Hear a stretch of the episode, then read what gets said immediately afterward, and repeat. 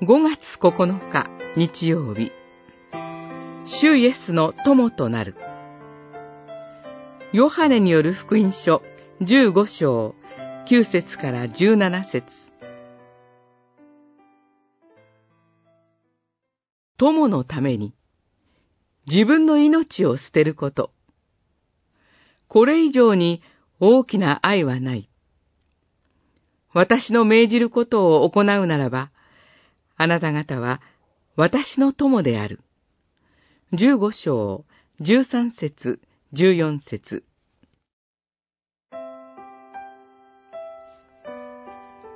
主イエスにつながることは、主イエスの愛にとどまることです。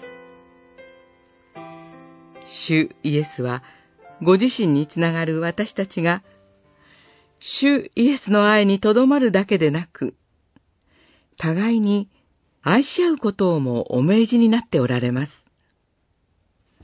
主イエスは、これ以上はない大きな愛について教えられ、私の命じることを行うならば、あなた方は私の友であるとも宣言されます。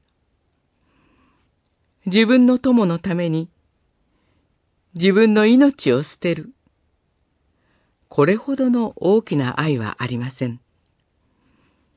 主イエスはご自身に従う弟子たちを友と呼び、この友のために命を捨ててくださいます。主イエスは神の前で私たちの罪を許していただくため、十字架にかかって死んでくださいました。この主イエスと同じ愛を私たちが行うことはできません。